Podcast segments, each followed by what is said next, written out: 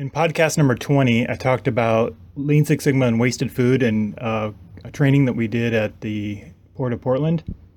So I want to play the audio for you on the section that I, I went through. I don't have the audio that Kjell Van, Van Zoon put together for the Lean um, Lean section, so unfortunately I only have about half of the presentation here.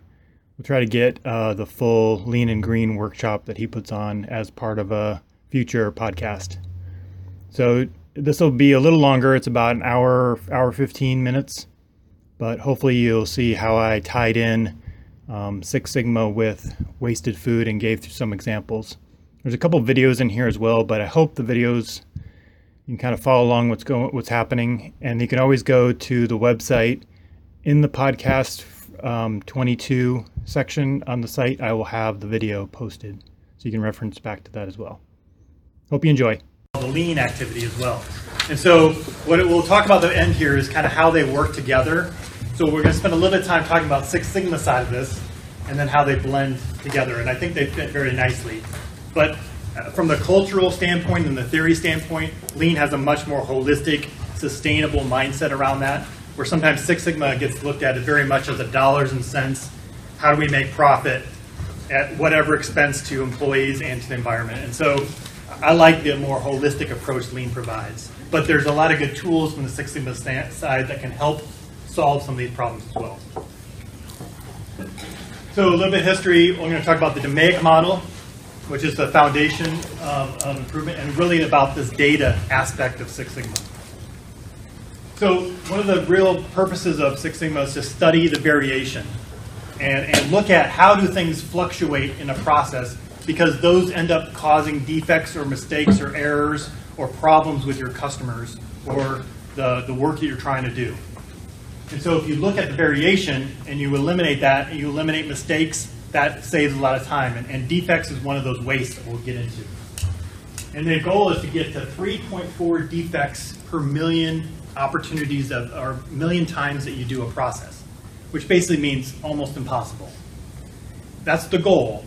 And so through data, you can actually evaluate, well, how often will this problem happen and, and, and shoot for these kind of long stretch goals. Now, people look at it and say, well, I don't really do that task a million times. But when you start to break down into individual process details of, um, you know, if it's food prep, you know, cutting sandwiches, how many times does that happen in a day? How well do you do that process? You start realizing, actually, I do that process quite a bit across the number of people. Could be thousands of times a day. Over a year, there is millions of cutting and millions of times that we place lettuce on the sandwich and millions of times of, of doing these different tasks. So it does actually add up when you get down to the fundamental core task that is being done. But it's really just more of a theory that says we're trying to minimize the mistakes as much as possible. So this came out of Motorola, which packaged up over the decades of these tools. And these tools of Lean and Six Sigma have been around since early 1900s. But they've just been packaged up differently and applied differently. And so that was the same way. Motorola took these and packaged them up into a methodology that says, how do we tie this to the bottom line and the finances of the company and provide some methodology instead of just having, here's 100 tools of improvement, package them up into a more concise pack, uh, um, structure so that it makes sense and people can follow it and not just have to guess at what to do next. So they have this belt system that is um, modeled right after the martial arts program. They have green belts and black belts and master black belts, and that's basically just taken directly from martial arts. And then GE took this and kind of took it to another level in the early to mid 1990s, where all the executives had to go through some level of Six Sigma training. And that really got into the idea that if the leadership doesn't understand these improvement tools, how do you expect that the individual employees and the workers are going to get it too? So that, that was really a driving culture. And they put in place a, a, a, rule that says you will not get promoted unless you've gone through at least the Greenbelt program. And then it started spreading outside of manufacturing, late 90s, 2000s, and then there's applications of it now in, in city government and film industry and um, law offices and things like that. So again, the concepts, once you can get out of this manufacturing mindset, you can see the applicability of outside of there. So this is the model that gets uh, put together. It's called DMAIC. Stands for Define, Measure, Analyze, Improve, and Control. Some of you might be familiar with uh, Plan, Do, Check, Act or Plan, Do, Study, Act type of format. It's very similar to that. I like it because I can think about what I'm supposed to do at each of those phases. So we'll talk about, um, so in define, basically we're going in and trying to figure out what is the exact problem we're trying to resolve here, and can I put a number to it? And what's the history tell us about this problem? And really get everyone clear about, are we all thinking about this problem exactly the same way? Because I'm sure you've run into this situation where you start talking about an issue and you find out we have, we're all talking about four different problems but it's not exactly the same thing. So we all need to get on the same page of this is a problem, and we all agree that it's a problem. Sometimes we kind of gloss over that. The measure thing was really the, the big takeaway when I started learning about Six Sigma was you cannot assume that the data you have is good. You have to validate that the data you're going to start analyzing actually was collected in, and is um, validated before you start doing something with it. And a lot of the projects I've worked on um, the data was wrong. And so we thought there was a problem and there really was not a problem. And other times we thought there was a problem and it was worse than we thought it was. And it's because the way in which data is collected has many opportunities to be done incorrectly. And so there's studies and, and analyses to prove out whether you can collect and organize and get your data in a usable format. And if that's broke, if you have bad data going in, you're never going to resolve that problem correctly. And so taking time to make sure you have good data is a really key step.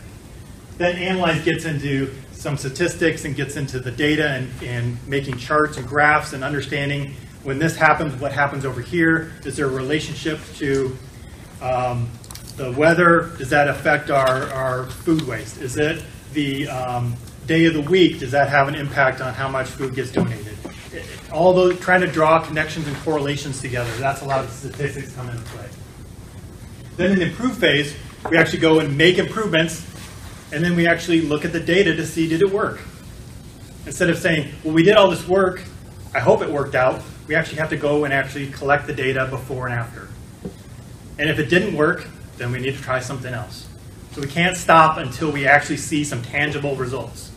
And that sometimes gets left out is yeah, we did all this work and we hope that it actually made a difference, but we never go back and confirm that. So that's really part of the structure there. And then the other thing that kind of gets left off is if I walk away or someone in the group that was working on this project walks away, will this continue?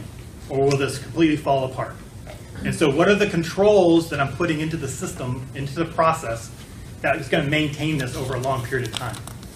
So usually we say this has to maintain itself for 12 months and we track our results for at least 12 months to make sure that it's not just the flavor of the day and everyone's excited about that problem and it got better, and then six months from now, things start to degrade back to where it was. Then we really didn't put in the right controls there.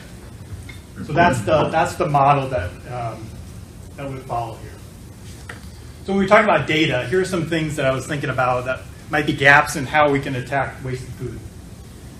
Do we look at the food waste and um, like when people go and get to go containers, do we do the restaurants and the and the food places do they look at what's being put in the to go containers? And why are people not eating the full amount of the food there? Is it because they got way more food than they thought they were getting? Um, is it because the food they got isn't what they wanted? Um, what's going into the waste stream. We talked, you, know, you guys done, done a lot of stuff with waste audits to try to understand what gets thrown away. But are we looking at um, making that connection back to the menu and back to server training to say, you know, this is a really large portion. Are you sure you want that large entree? Um, you know, just trying to connect the dots between what the data says and how we change our processes to impact that. And really trying to make that connection. Do we know if the orders are correct? So people leave. Do, do the restaurants stop and say, hey, did we get the order correct? And, and I think the normal operandi, uh, mode of operandi is if no one complains, then we must have done it right. But how many of you have, have had an experience where you didn't get what you wanted, but you didn't complain about it either. Anyone? Yeah, so that happens quite a bit. And so if you don't understand that there's errors and mistakes and defects that are happening, again, you're not seeing the waste, and maybe you're afraid to ask. So from a, a standpoint here, we have to get our hands around that and say, are people getting what they actually want? And maybe that's why they're, they're wasting the food is because they didn't get the order they wanted. Um, or what I see a lot is, uh, my own personal experience is, I'm getting more than I thought I was getting. So it came with extra toppings and extra garnishes and extra things that I really didn't think I was getting. So really just trying to understand the, um, the data behind that. And, and I, I'm assuming that that's going to be something that's probably not readily available or collected very well. So there are some opportunities there. And like I said, a lot of people don't complain. So how can we get our, our voice of the customer understood a little bit better? Also looking at the cost of the items, how much does it cost for garnishes? How much does lemons in the water cost? How much do condiments cost? How do we quantify that information, give it to the workers so that they understand? And maybe it's, it's going to lead to um, this, this concept on, on the lean side is, are they willing to pay for it? They're already paying for it.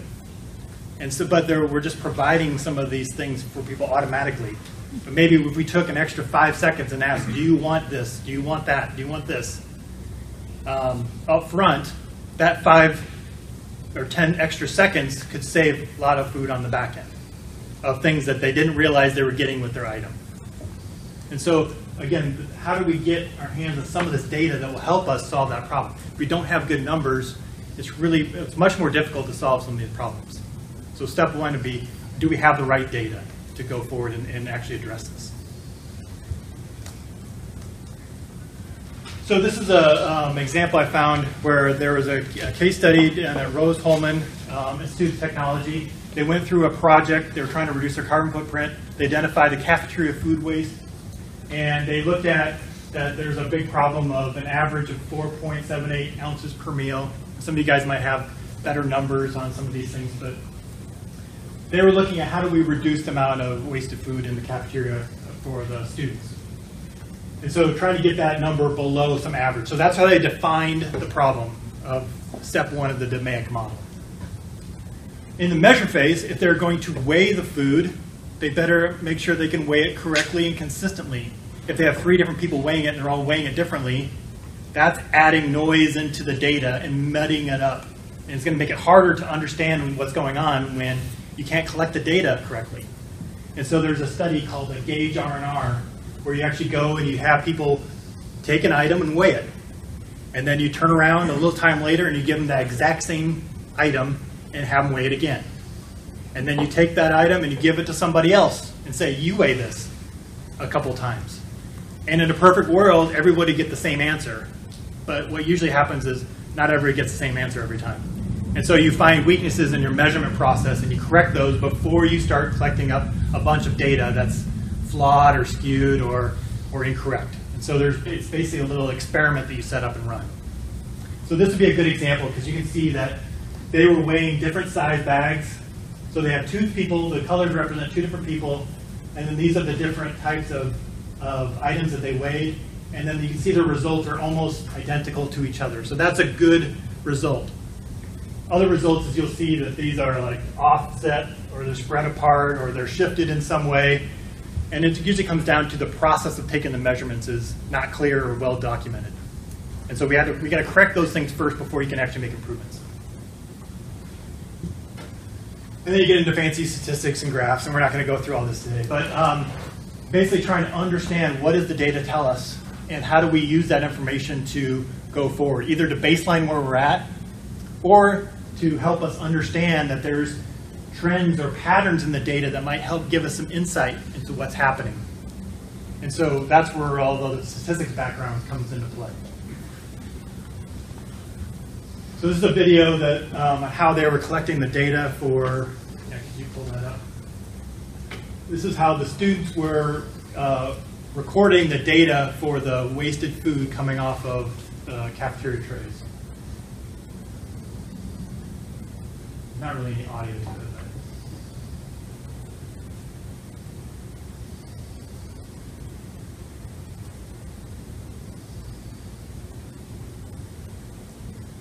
they try to grab the trays before they get put out, put away.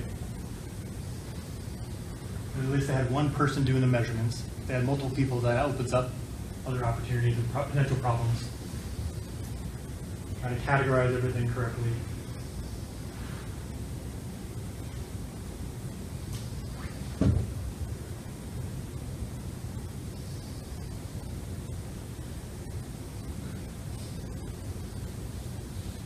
Some point, they, they get a certain size bag, and then they're putting on a scale and recording the measurements.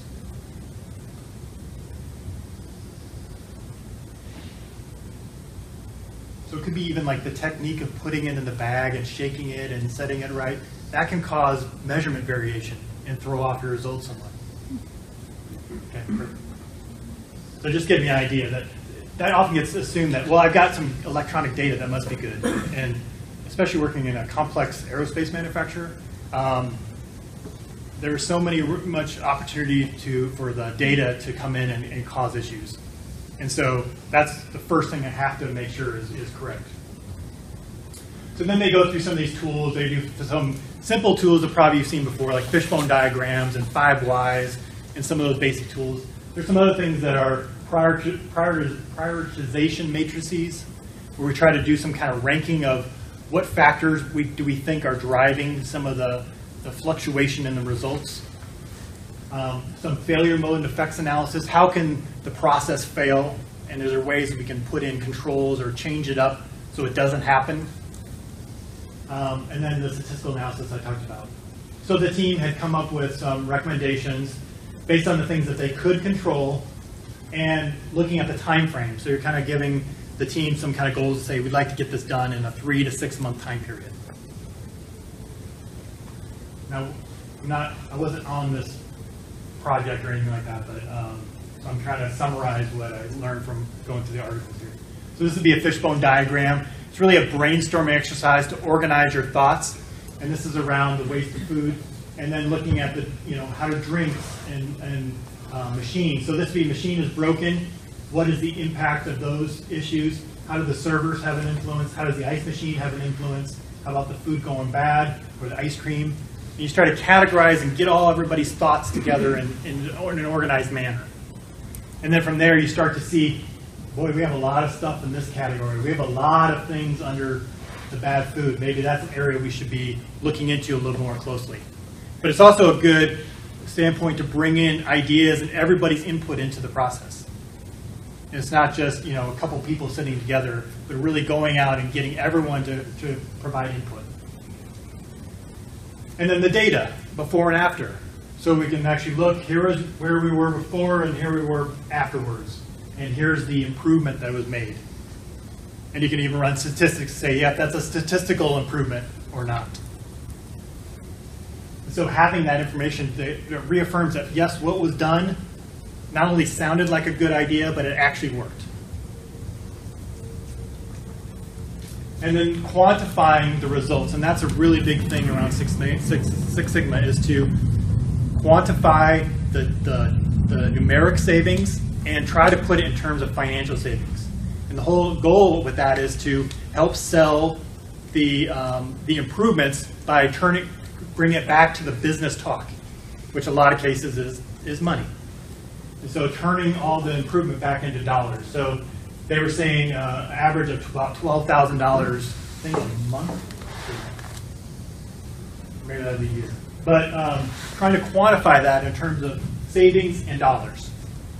And that takes extra time to do, but that's the selling point to, to go after more improvements is to say, here's what we did in our last project, and this is what the benefits were.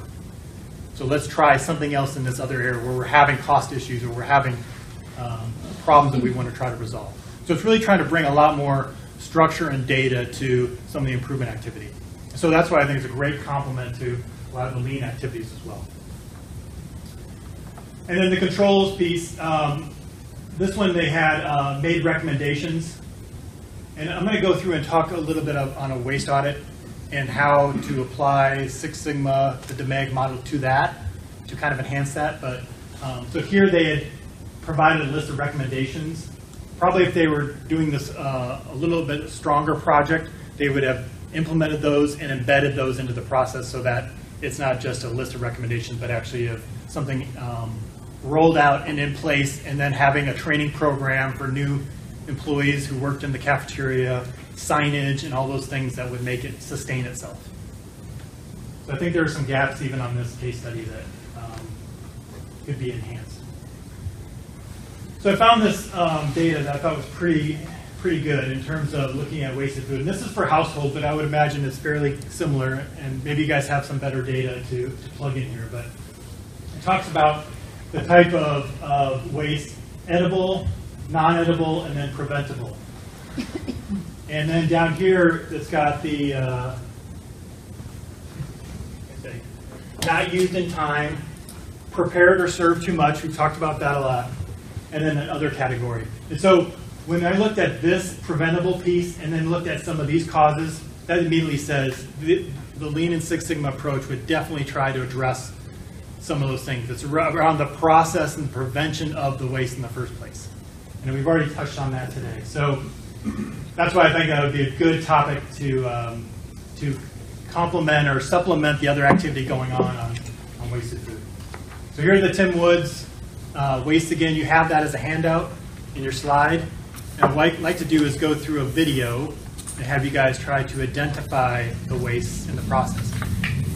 One of the things we talk about is how do you see the waste and see the opportunity, and that takes practice. It's not something that's obvious to you right away. So let's talk a little bit about these wastes, and then we'll go into the video. So we talked about transportation briefly. So you've got a, um, some definitions here, but basically it's things moving around. That in itself does not add any value. So, um, and these all have environmental impacts too. So, you know, applying lean to environmental issues is my passion. And so I, I'm, when I'm looking at these wastes, that's immediately what I'm thinking of. It's all the environmental impact that goes along with that waste. The fuel and the packaging that re- is required to move things around. And if we can get rid of the transportation, we don't have to do, use the fuel, and we don't have to package things up. But from a wasted food perspective, that's buying food from far away. You know, can we find a, a closer source? And all that time and travel is, there's no value for being provided there. Yeah. That's actually kind of a myth we're finding. Okay. So most of the impacts are actually due to production on a, on a life cycle basis. The Life cycle, yep. transportation is like six to eight percent for any food category. Um, but it would still be more impact to get it from the Midwest yeah, from local. Yeah. But sometimes the local food's actually way more carbon intensive, so it's just a little more complicated. On the, um, but, but the pure transportation would be. Is tiny compared Sure, to sure. production. Okay. So- But it does have a, um, but being further away will most likely be more transportation. And, and specifically to transportation, talking about. Closer would, should be uh, better in terms of, uh, Just transportation, but all I'm saying is comes to food. if When you talk about the focus on big picture, I see what you're saying. transportation, You tend to minimize your potential for environmental benefit. yeah, okay. It's a very common misperception. Sure, yep. Okay. So, uh, and then food delivery as well. So looking at um, how far are people, you know, going to deliver food? Can you order from somewhere closer? Uh, Inventory itself. So uh, like I said, inventory requires space to heat, cool, and light. That has an environmental impact. And then we talked about the desserts, bringing them out. And then uh, buying in bulk, we talked about that as well. That you might save time up front, but now you've risked all that going bad.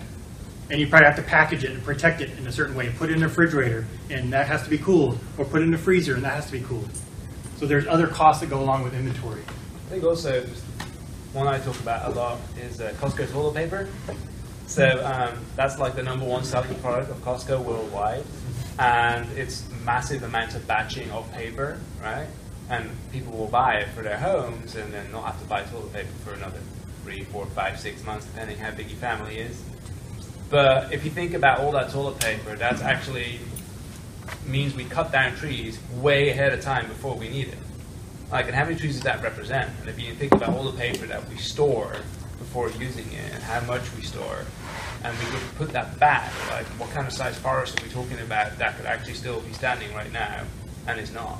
And if you start thinking about like things like I did a, an example slide of oil, like oil reserves in the U.S. how much we sit on and what that represents, and how much oil we've taken out of the ground. It's just sat there always at any given time.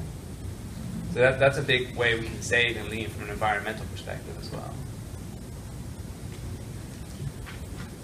Motion, so when we get into motion, we're really talking about the work and the inefficiency of the movement at your workstation and at your desk. Is do I, am I reaching for things frequently? Can I bring it closer to my desk area?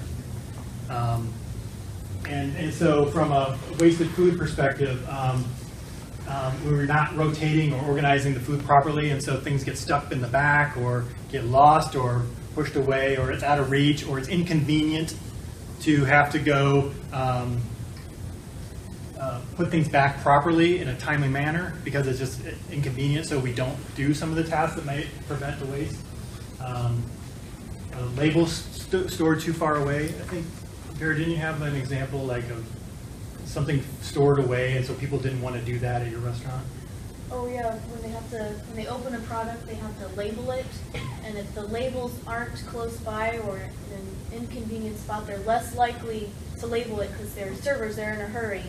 So, so a lot of times they're like, "Oh, no one's looking, and they just put it back. And then we, at the end, when we're checking all the products, we don't know when exactly it was opened, so we have to throw it away, because we just can't guess if it might be sick. Yeah. So that's, that's a perfect example of not thinking about the waste of motion and, and um, setting people up for success around that and by making things convenient and easy at the, at the point of where they need it, not having labels on the other side of the room where they're traveling around and less likely to do that. Uh, waiting would be just waiting for things to happen. That waiting is a delay. And when things are waiting, time is an essence, and especially with food, um, the longer it sits, the less, the more risk there is. So any delays can be a, a problem. Uh, so things cooked out of order, where maybe they're waiting, and so um, I know most restaurants try to time things up at the same time, but if it gets ahead of time and it just sits there and they try to batch and deliver everything all at once, can they go to smaller batches where they deliver as it's done and get people to start eating? And then instead of everything coming out at once, you can't eat it all at once. You could only eat it one at a time. So, uh, how do you start to match up the customer's actual eating habits with the delivery of the food? And maybe that timing could reduce some waste down. Uh, and then just uh, obviously waiting for food to be delivered. And so when we start talking about Kanban is how do you get a system so that you have maybe one dish almost ready to go, and then when that one gets used up and delivered quickly, you are starting another one to put it in its place. And so you, you, you can actually cut down the total time that the customer sees because you're kind of getting ready for the next order to come through instead of starting from scratch each time. Overprocessing would be doing things over and above what is needed to do the job or what the customer actually needs. So if I need, if I'm making burgers and I'm flipping them uh, too often, then that could cause a problem. Maybe it, it ruins the quality of the food, uh, and then it's extra it's extra time. And so when we see those, we try to cut those out. We're checking the oven too too often, um, or saying, yeah, but I don't think it looks right, and so I'm going to make a decision, even though it's acceptable. I don't like what it looks, so I'm going to throw it away or, or let it go expired um, or putting on too much salt or too much spice. You know, so they said, I want a ketchup on this, and you douse it in ketchup, and they said, oh, this doesn't taste as good, so I don't want to eat the rest of this. So that's the over processing. So it's what they wanted, but it's way more than they needed. One thing that's really important here is like defining your internal versus your external standards. Like, you know, trying to figure out what the customer really wants and also what's our internal standards. Because sometimes what the customer wants, like uh, McDonald's customers, is not necessarily what the food cart here wants to provide. You know, they have internal standards that are much higher than McDonald's. But at the same time, that doesn't mean that you should just be like always shooting for the moon. You should have some kind of internal standards and how long things should take. Because otherwise, you're spending way too much time. Like if, you, if a burger needs to be flipped three times, but the new person who's on board is doing it six times because that's how he likes it, then you're over processing. So defining those standards is really key to getting this uh, this waste kind of tied up. So that's a common thing that will happen is, but everybody does it differently and they all like their own personal preference. Great. Let's get together. Let's figure out what is the best approach that everyone can agree on. And the things we can't agree on, let's experiment. You try it this way, you try it this way, and we'll see what comes out, what comes out best. And put it up to a competition or put it into an, an experiment. And let's try it out.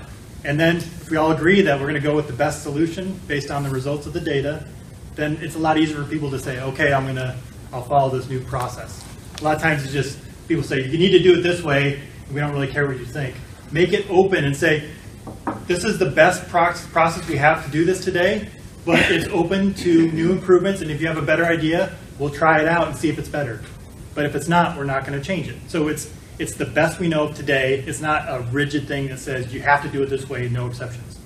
It's the best we know of today. But if you have something better, bring it forward and we'll try it out. That's, that's a, a way to make it not seem so restrictive and so robotic, which is sometimes what people think about when they think of lean. And then overproduction, putting on extra toppings that aren't requested, making more than you need, especially like in buffet lines, it's a common problem. Um, what was the thing you said too on the buffet lines with, uh, you have to have it enough out there, more than what you think would be consumed? Yeah, you have to make it look full for most places. So even if you think it's towards the end and it's not going to get consumed, the goal is to have it look full. There's stuff out there. Okay, so those types of things would be uh, an example of overproduction. It says, you know, it's five more minutes of the buffet line, and we need to we really need to put out a full tray to make it look like that. Uh, people grab handfuls of ketchup packets, and that might think that that might cut down the waste, but then if they're um, grabbing more than they need, that would be overproduction. And the defects, we talked about that, dropping food, making the wrong order, either someone entered it wrong or they got the right order and they, they cooked it wrong, um, or overcooked it, or they didn't know there was food allergies involved. So again, kind of having extra things in there that weren't needed or weren't expected. So those would be defects and errors.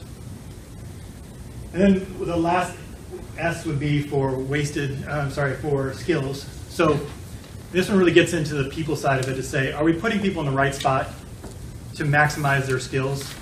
And then are we taking advantage of their brains, or are we just having people there to use their hands and do the job and be quiet? If we're not asking for their ideas uh, and then putting them in the, in the best place to be successful, then we're not utilizing their potential or their full skill set. And that's a waste too. If you have smart people with great ideas and you're not asking for their input, that's a waste. So not asking people who do the work, what are the ways we can reduce the waste? What do you need be able to do this easier? What could we provide for you to make that job easier or simpler? Or what are the things you're observing with the customers or back at, um, preparing the food? In general, chefs are people who are really open to having other people tell them how to cook their food, so it should be pretty easy. And that, that is hard because a lot of people don't like to hear, you know, suggestions or fear that they're doing something wrong or something. So there is a, a, um, a way to approach things in a more favorable manner. So this is a graphic too I found that they describe. Uh, this is Paul Akers. He works up in um, Bellingham, Washington. He runs a business and he's uh, put a lot of videos out there, and so we'll have links to that as well. But um, he talks about the eight ways in terms of a fast food restaurant. So I think that's, is that in your handouts too? I think I that one, yeah. So I thought that was a really good way to kind of summarize those ways. All right, so let's, um, I got one video and then I got the actual video. So this one is called Lean Burrito. This is Paul Akers, Paul Akers, and he talks about uh, little things he notices on getting a, to-go burrito. always find ways. This is my in an attempt to always find ways. This is my burrito that I'm eating. Now they asked me when I bought it if I wanted sour cream and hot sauce, and I said yes. So instead of putting it in the burrito, they gave it to me in a separate container. I have an idea. Next time, put the sour cream and the hot sauce in the burrito. Okay, I just finished my burrito, and this is all the waste. We have the aluminum foil that's going to be thrown out, the paper that's going to be thrown out, the container from the salsa and the sour cream. We have two napkins, one I didn't use, and a whole little box here with a plastic fork and a plastic knife, all going to be put in the landfill for one burrito. All I really needed was the aluminum foil to wrap it in, and that was it. sour cream, everything could have been inside. In one napkin, I would have made less of a mess, and I would have been perfect. Look at all the waste. Check out this waste. We did a spreadsheet. Four cents for the carton. The knife and fork, six cents. Everything added up to 31 cents a waste per burrito. 30 burritos a day, $9.30 times seven days a week, 52 weeks. $3,385 per store. If you take 31 cents a burrito times 10 million burritos a day in the US alone, that's $3.1 million in the landfill. That's total waste. Okay, I'm back at the local coffee shop, curb shops, and we're gonna get ourselves a lean burrito. Watch how this is done. Hi Gina, how are you? Good, how are you? Can I get a lean burrito? Sure. I want a burrito with sour cream, hot sauce inside, aluminum foil, and nothing else in one napkin. Sounds good. Okay, Okay. thanks, Gina. Here it comes, the lean burrito. What do we got? Aluminum foil, one napkin. Wow, that's amazing. Look at all the waste we eliminated. With the sour cream and everything inside. Isn't this yummy? Look at this thing. All ready to go, just the way I wanted it, just what the customer wanted, and no more and no less. But I hope you enjoyed the Lean Burrito video. It's a quick little video to show you that waste is everywhere we look, in everything we do. And if you're a lean thinker, you're constantly finding the waste and finding ways to eliminate. There's one on bathrooms, we got one on uh, of things. Get this one there? Yeah. All right, so you have your sheet there. We talked about the different types of waste. Don't worry about like, is this over processing or is this motion? Just document the observations and things you see. And so we're gonna watch, uh, plugging John's, but there's a video I saw that kind of goes through the whole process of making pizza. What you see if you see any of the waste identified in there. My name is Dawson Gibbs, and I'm going to show you how to make a Papa John's pizza for when you get hungry. What you need is dustinator, a docker, and a large dough keep in here. What you want to do is get the large dough out, coat it in the dustinator, get it down, interlock your fingers so you can get a nice edge and slowly go through your pizza just like this about once or twice so you can get a good, good edge going. And then once you're done with that, flip your dough over, coat it with a little bit of dustinator, and stretch it till it's about 75% of its original size. And then once you stretch it out, get your docker,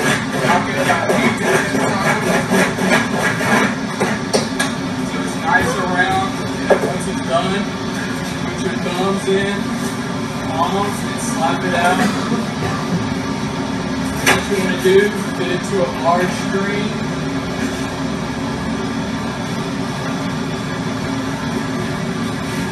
Once it's fitted to the screen, you want to get about a cup of sauce it goes on a large dough. Put middle, slowly sauce it. What you want to do, make sure your sauce is evenly distributed on the pizza. But once it is, make sure it's everywhere. And then once you get done, you put your toppings on it. You want to get about a handful of your toppings. Make sure it's all over your pizza. If you want to balance it out, make sure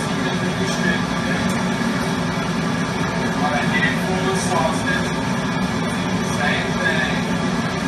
Make sure it's all over the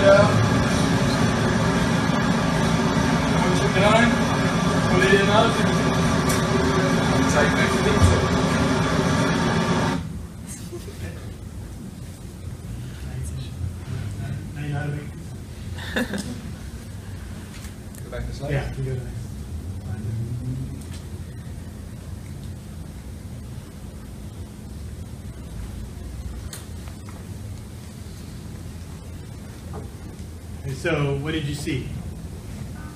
What were some of the wastes you identified?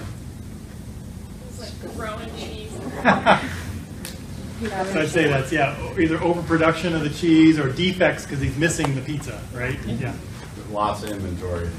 Where'd you see the For inventory? the, uh, you know, the veggies, the meat, the cheese, and they just had bins and bins of Huge bin of cheese, yep. What else did you say? The, the veggies, the The Veggies, the meat, the cheese. Okay, I mean, there's clearly a lot of that, and it was all just going all over the place. Because they had too much and they weren't using it very efficiently. what were the other, what's the other inventory that you saw? There's a lot of dough prepared on the pizza plate. Yeah. What do you call that flour stuff? Yeah, the Dustinator. dustinator. Yeah, that was all over the place, on the floor, on the, yeah, mess, yeah. There also seems to be a, a complete failure in management oversight. Okay, There's clearly, you know, lots of materials and measurements for all of this stuff to be done, and nobody's paying attention to it. A handful of those. Which is half even of a worse if he's handful. actually the manager of it. yeah, yeah. His understanding of a couple pieces. Yeah. Very different from what my understanding of couple. So there's a defect there. Yeah, okay. Proper training, maybe. A lot What of else? dropping of food, uh, of the meats and everything, a lot of dropping onto the sides. Yeah, they have a whole grate system underneath to catch all that. I mean, Yeah. they're not using that again, so that's all going to waste. And the whole, all the buckets, there was waste all around those as well. Probably contamination, going too fast, yeah. Yep, When he first started, I mean, he was bending down Yeah. behind him to pick up the dough. to carry it over to the Carry it tray. over. Yeah, why wouldn't it be sit right next to him And someone else feeding that to them and, and minimizing that, yeah.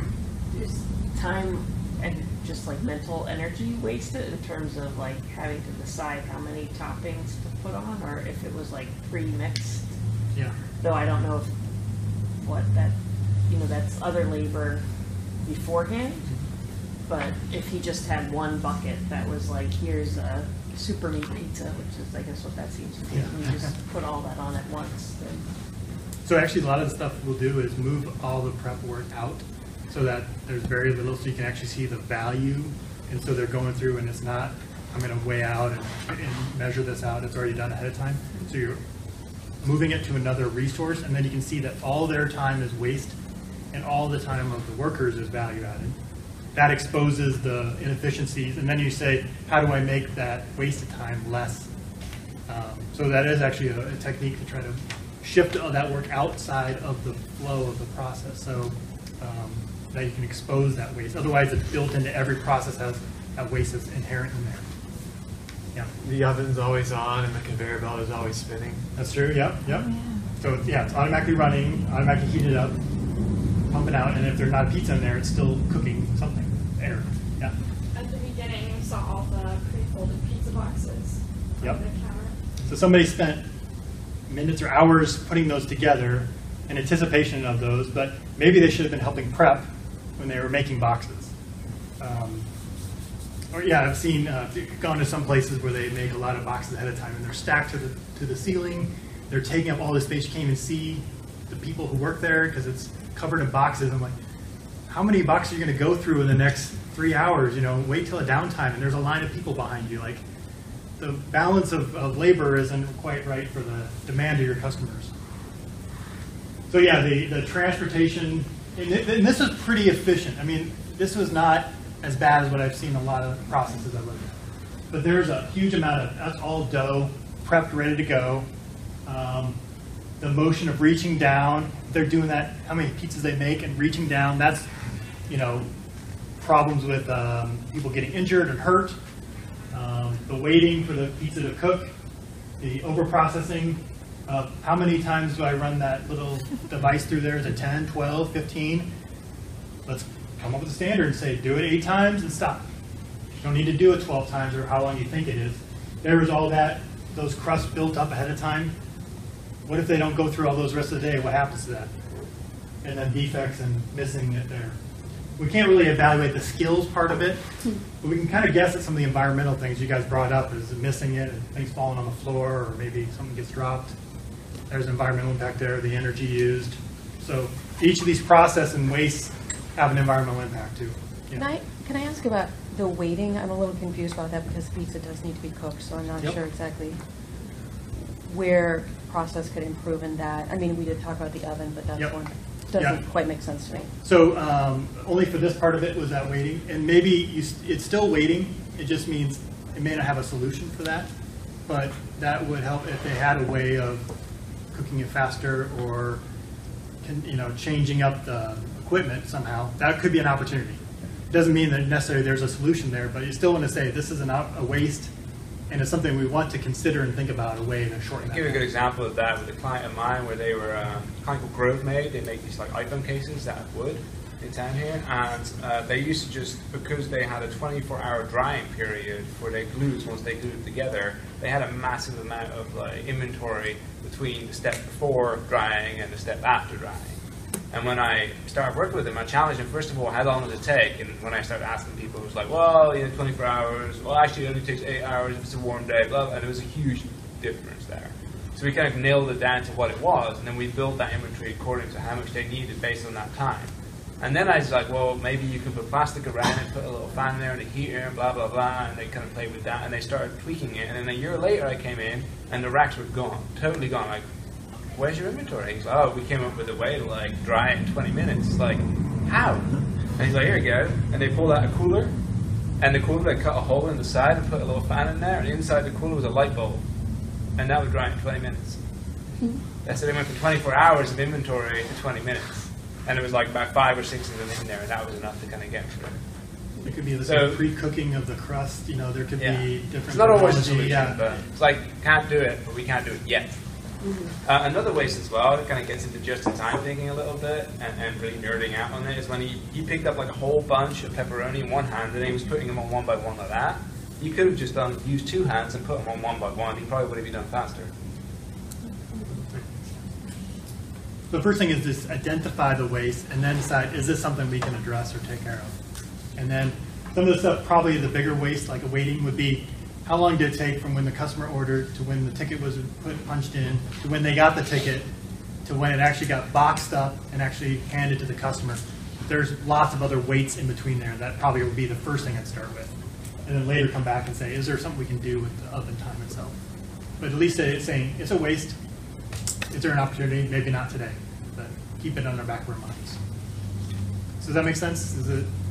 So, but that this takes practice, and this is something you kind of develop over time. You start looking at this, and you start seeing the waste, and then things like, now I can't not see the waste. And it's kind of a curse too, because you can't go anywhere now. And I'm sure Kiel said the same thing. I'm sure you've had the same experiences too. Once you see that, then it's like, I can't believe I'm standing in this bank line, and why, why aren't there more tellers out right now? And you know, it just drives you nuts. Luckily, the airport here is pretty good. So, as other airports I go to, it's a lot, lot worse with the waiting and how security lines are set up. So I want to just kind of go through like a waste audit that you guys are pretty familiar with, and where I would insert some Six Sigma activity into that. So I found, uh, Lisa gave me this report of a waste sort report from March 2016. And um, really just trying to define out what is the problem statement is a key step. Um, they're losing money from the wasted food, uh, have environmental impact if it's going into the, into the trash, it's uh, a methane issue. Um, and then there's a donated food that's not getting addressed in the community. And so scoping the problem, coming up, who's the champion? And the report, uh, it wasn't clear if there was a restaurant who was uh, supporting the waste audit, if they were bought in and championing this effort. And sometimes we, we get hung up here because we don't have a sponsor or a champion who's going to own the problem. And that delays it, but if you don't do it, what happens is uh, nobody really owns it, and so you make these great recommendations and they don't get, they don't get implemented. So really doing this upfront change management piece that says, do I have the right buy-in from the people who actually would actually do something with the improvements or, or make sure it's successful? Um, and I'm not trying to uh, poke holes or anything in this. I'm just kind of showing where uh, some of the techniques from the DMAIC model would be inserted in here.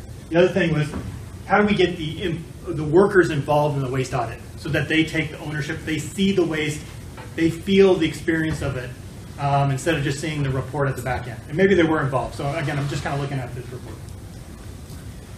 Um, the, the, the measure was really trying to quantify what are we trying to accomplish? Well, I think it's take this food waste and reduce that down. First of all, get it out of the, the landfill, and then secondly, try to reduce it down. So the end result is to lower the total amount of food that is wasted. So trying to come up with a numeric way to quantify that. And then, under, and this is just ideas of how you would possibly collect the type of data. Um, looking for waste in the preparation, cooking, and assembly process at the restaurant. Um, getting into what type of food is being thrown away, which process area did it come from, um, what was the menu item that went along with that.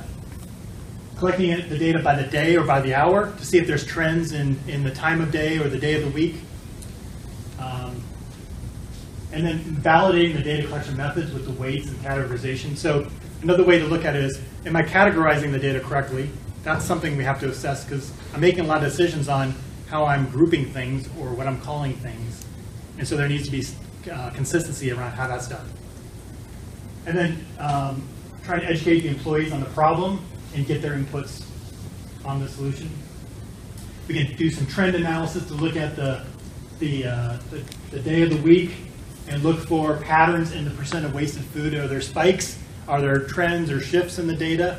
So that's some of the statistical stuff we could do. Um, this was actually in the report of what could be donated and what needs more detail. Uh, 82%, uh, not, not sure, and 18% could definitely be donated. So there might be some more. Uh, so some of the things you could do is break out the data by the day of the week and say, and this is the percent of wasted food. Does that fluctuate by the day of the week? And do some graphical pictures to look at it and say, no, not really. I don't really see a pattern there. However, when I look at how many workers are working that day, all of a sudden I start to see a different pattern forming. Why is it when we have more people, our food waste goes down? And so, what is this telling us about our problem? Is this giving us some insight into that problem that we didn't have already? And so it's taking that data and trying to match up with process data of how many people were there, how many customers did we have, what was the day of the week, the time of day, and seeing does anything stand out and give us some insight. So this might have to do with staffing. And, and what about having only three people increases the percent of wasted food? Is it that they're hurrying and, and not following the processes? Processes are unclear. Um, things are running out. You know, who knows what it is, but at least starts to get you down that path. Maybe if you get a little bit more detailed data, you can start to figuring out what is the causes of these of these items. Is it that there was a wrong order? Is it that the um, food expired? Is it that they didn't like the customer didn't like the appearance of it? Uh, it was overcooked or dropped. You know, just trying to break down a little bit more detail of what's going on. So this might be process data that the restaurant would start to collect. And then doing some brainstorming with the team, digging to the root cause of the problem. So not only this, yeah, this got thrown away, but what's the root cause? What's the process breakdown, like Kel talked about? Uh, it's a bad process, not bad people. So what happened in the process that caused it? And then there's some statistical tools to get into correlating process metrics with the outcomes and seeing, do I see a relationship there? And improvements might be, all right, we saw that there's a weekend effect maybe, that on the weekends that, that percentage goes up. So what do we need to do to address that problem? Maybe it's changing up the way the work's done make it simpler, or make sure we don't have shortages on the weekend with the staff. And if things are getting expired, that's a big uh, cause of the problem. Then um, how do we do the, uh, some kind of Kanban system so we don't consume or buy too much in advance, and then things go expired? So we match it up to the actual customer usage. How do we color code and label things and use visual controls so that we know that things are, are close to being expired? We can use those first. Uh, make sure we review our standards for handling and storing food. I'm just kind of making up these things as part of the project. But, um, and then when we roll out a project, how do we do it on a small scale before we roll it out to everybody and find out, oh, there's this isn't working or there's problems there. So I think your Green Plate program is actually uh, in the pilot stage. Yeah, so you're learning on a small scale before you roll out to everybody and find out that it doesn't work or that there's problems with it and you have to go change all those things over. Um, so test it out and, and see if the results work, then roll it out on a larger scale. So visual controls is another big piece of, of lean. How do you make things stand out? Problems appear. How do I make sure people know the size of the things they're ordering? How do I know that things are going to expire with color codes? So this is a big problem we had in our manufacturing is chemicals would expire and we'd consume them still and it made the product more vulnerable. So we went to a monthly color code system that says if you see any purples in the floor, take them out because they're expired. So getting it to a very simple system. Um, you know, collecting these bags up and, and, and actually getting people to see how much food is being wasted. And, and again, highlight the problem and make it visual. Portion controls with this, uh, making the problem visible. And then this is like a visual control you guys have here is pretty cool. Uh, but the idea is like simplify it and make it so obvious it stands out that it's so easy to know when there's a problem and to minimize the chance of a problem. And then tracking before and after results, seeing if did it actually work or is it just it feels like it might have worked but we don't really have any data to prove it. And then what do I monitor going forward to see if that problem gets worse in the future or continues to get better? So what are the systems or dashboards we can set up to keep an eye on this going forward? And then how are we doing?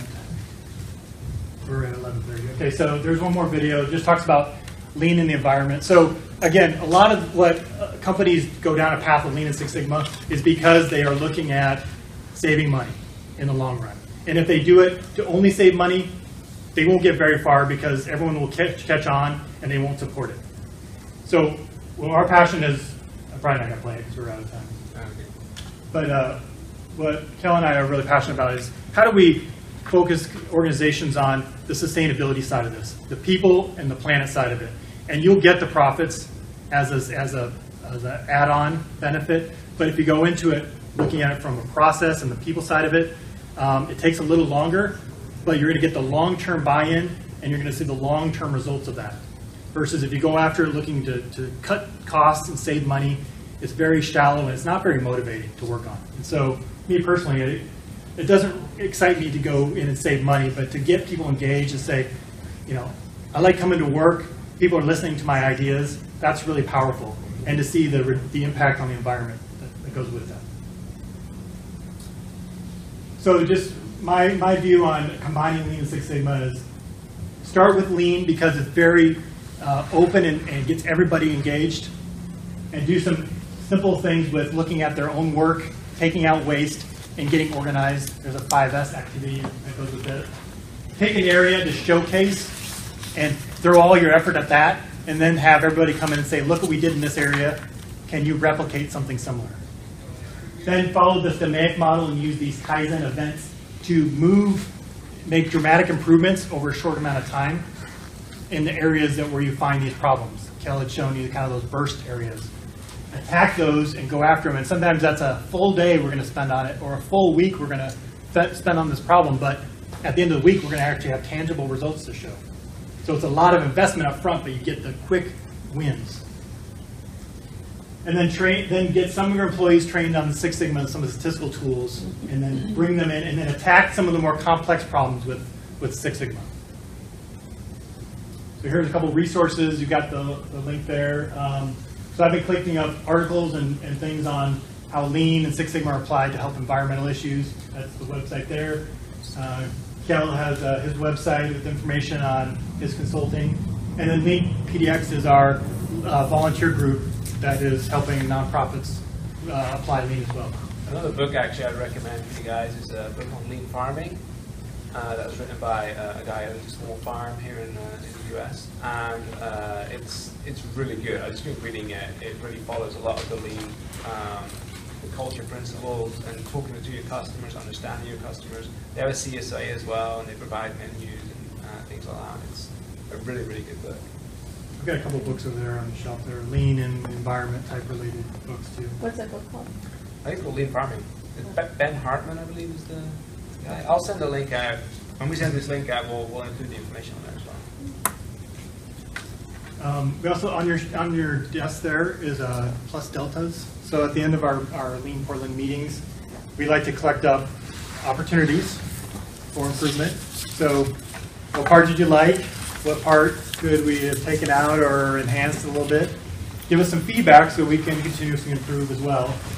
So, um, You don't need to put your name or phone number on No. so it's completely just trying to get the ideas, yeah.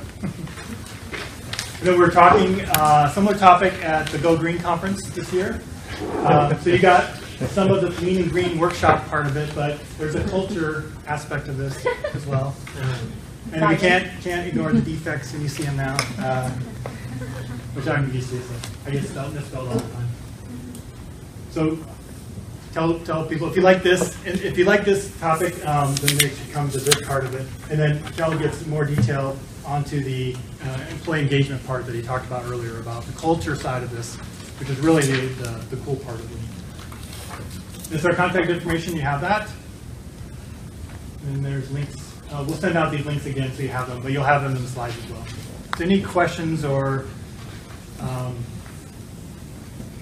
thoughts or comments, or other things you'd like to see, or other examples? This question came up for me earlier, so I just started thinking about the efficiency and how places like such as Chipotle, where the customer walks up and specifies exactly what they want, then the burrito seems like it would be a lot less um, reduced waste than a traditional restaurant setting. So I just started I thinking- eat everything I get at Chipotle, yeah, I don't have to take things out. Because, so, um, the concept is, are you optimizing your work, or are you optimizing it for the customer? And a lot of times, like the burrito example, putting them in little containers ahead of time is quicker for the employee, but it's not, it's, it's what's best for the whole system. And sometimes we get sub-optimized, say, I can do this task faster, but if the, if it hurts the overall system, then it's not really a good improvement. So that's the, we didn't really talk about that too much, but it's really about making the system work the best. And sometimes that makes it, you actually have to do your work less efficiently. So the example I give is, in our finance group, um, they make a, a report and they put together a little summary table. And I said, can you make it like a pivot table where they could just drop down and select their name, their manager name, and then it pulls up just their data? I said, well, that'd take me like five more minutes to do it. It's like, but everybody, you send, you send it to 30 managers and they're all doing that themselves. So look at the total time, it's an hour wasted for everybody, but you could do it in five extra minutes on your end. So it seems not lean to you to do it, but the whole system is better because of that extra time you took. So when people are talking about improvements, sometimes they get really siloed and, and they sub-optimize their own work at the expense of everybody else. So just keep that in mind as well. Anything else? Yeah. I, my mind is still stuck on the grocery shopping example. Perfect. Because, and it ties into what you were just saying, in that it feels like in some ways, if you identify one kind of waste, but it increases the effort. So in terms, I was thinking like the transportation around grocery shopping. Yep. If I'm going every day and it takes me ten minutes each way, that's twenty minutes Yep. times seven or five times a week versus the one time. And I, and I'm Yep. having a very hard time reconciling that It, in it my really mind. depends on a lot of factors. First of all, you could walk or bike to the store potentially. Good, Mhm. that's an option. Um, another thing is that if you think about how often we pass a store when we're driving to different places, you could just do it on the way somewhere. So that's an opportunity. Um, another one is like how often do we end up having to run to the store anyway because we forgot something or what didn't have something or ran out of something. So it, it those kind of come into it as well, which we often try and tell ourselves that doesn't happen too often, but it really happens a lot. Uh, the other is like how good are we at meal planning? Like often do we end up like throwing food away because we thought we were going to eat four meals at home this week, but then like friends invited us three nights out of the week and we decided to go out and eat instead. Um, I mean, I found myself that uh, we're using less energy because I have a very small fridge. I'm using less space in the house. The house itself is smaller. I mean, these are all the things that add up, you know. So, uh, but yeah, it is it is something you have to ask yourself. It depends like how much food you're buying and how often you're going and how far you have to drive and et cetera, et cetera, et cetera. How good you are at meal planning. So, So what what we'll say sometimes is just start chipping away at that. So if you're going once a week, and you go, tr- start trying to go every three days, and see how that works. And at some point, you might say it's not, it doesn't make sense to go every day, but maybe a little bit more frequently does make sense. Maybe it's three times a week you end up doing that. And so yeah, at some point, you may not get it to every every meal. I go to the store and get a meal. That doesn't seem right. But once a month doesn't seem right either. So somewhere in there, there's a, a good medium there. And the idea is just to challenge can I do that less frequently, smaller batches, so that I have less left over? And so going to the store once a week seems efficient for that one time you go, but uh, you spend a lot of cash up front to do that, and then um, is it really good in the long run? Do you actually have wasted food at the end that you basically just paid for something to get thrown away?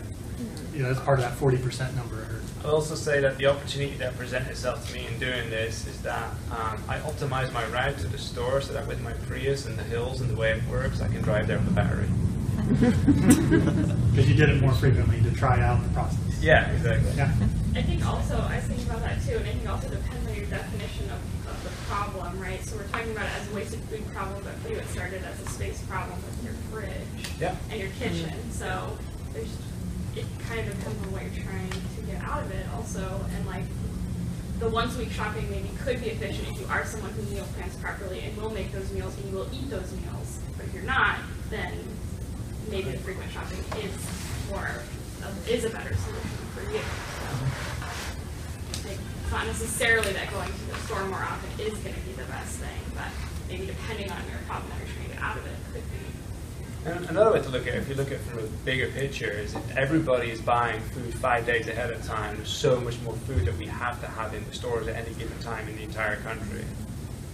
That does add up. Does that make sense? No. to a It's like degree, everyone- but then there's also like natural flows of things that, like, you know, that, I don't know, tomatoes are gonna come into season at one time. And we see all the problems of having like tomatoes on demand throughout the year that, I don't, so you're gonna have natural fluctuations of how much some things are available or not, and there'll be abundance and scarcity. Um, I. And so part of that is, is that it's all getting delivered in a batch, and Mhm. it's all showing up at once, and the grocery store has to account for all that with space and inventory to handle that. Can it be delivered more frequently, less, smaller batches? So they don't need the size of the space in the warehouse space to take up, because they can process it through more fast. And then so, again, it's kind of like looking at all the factors involved, what's the best thing for the system? Mm-hmm. And sometimes it seems like, well, this helps our part of it by doing it all at once, but the whole system suffers. A good way, a, good way to another analogy actually outside of food. Well, it's also food as well. But if you think about how in this country, especially, shopping is contained around two months of the year, November and December. So much of our purchasing is done in just those two months. So many companies are literally just hanging on by their by their fingernails for ten months of the year just to get through November and December and make all their profits. That is so not lean. it's the opposite lean. And the reason we've done that is because we think that like people buying stuff in bulk is going to help our economy in a really positive way, but actually has a lot of really negative impacts. And if instead we could teach everybody like, well, let's just everybody buy a gift on people's birthdays, that'd be a great way of distribu- distributing all of that purchasing and distribution and storage and everything else way more evenly across the entire year, which would help our economy in a big way as well. You wouldn't have these massive influxes and decreases. So it's the same with food. If everybody's going to the store on the weekend and buying versus like it being more dispersed throughout the week, it reduces the amount of like square footage that the and footprint that the store needs, how much food they need to carry at any given time, et cetera, et cetera. But I think it's also about merchandising and like how we sort of expect to have multiple choices, if not like tens of multiples of choices of the same thing. Yogurt's a great example Yeah. of that. Why do we have fifty brands in a store? You know, when Or you not have brands, 20 or just of the like same one on versions the of the shelf, same thing. And you have Right. three on the shelf. Right. Yeah. Brian and I talk Right. about this all the time. If you, I mean, all that kind of comes back to competition within, you know, our, I mean, now you're starting to get into our economic system. The economic paradigm we have is not lean. It's geared at competition and having like, you know, 25 choices of, of cell phone, which are being re-released every like five or six months with a new update, which is ridiculous. I mean, iPhone 1, I was happy with that. I'd be happy with that now. Don't need another one. And have a 7 later.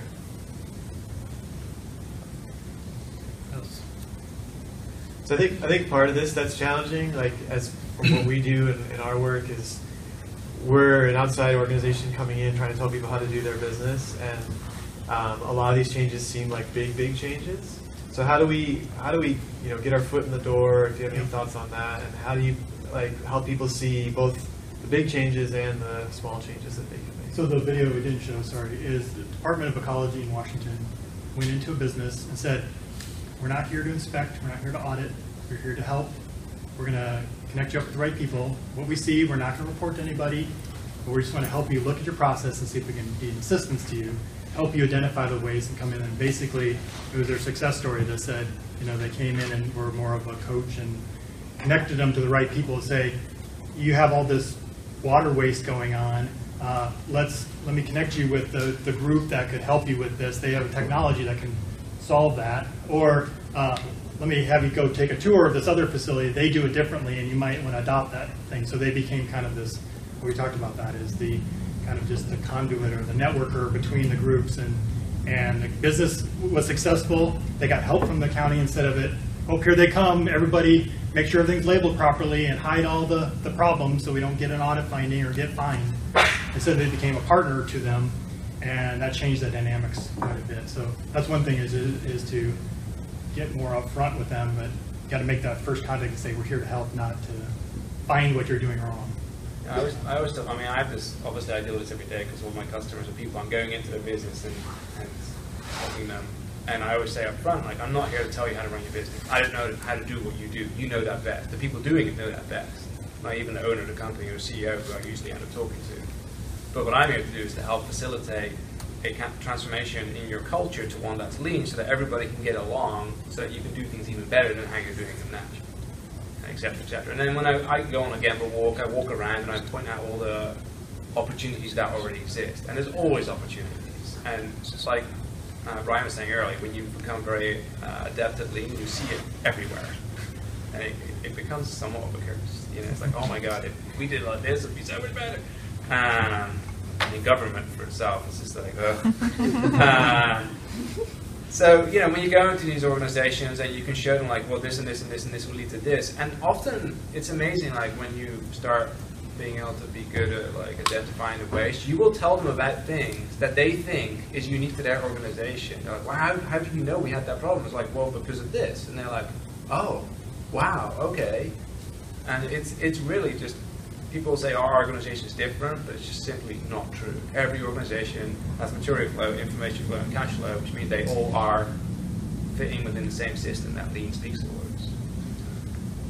Yeah. Is that video link on this list? one- The last one? No, the one you were saying. Yeah, that's the one we skipped. It's the Department of Ecology one. It's Acrofab.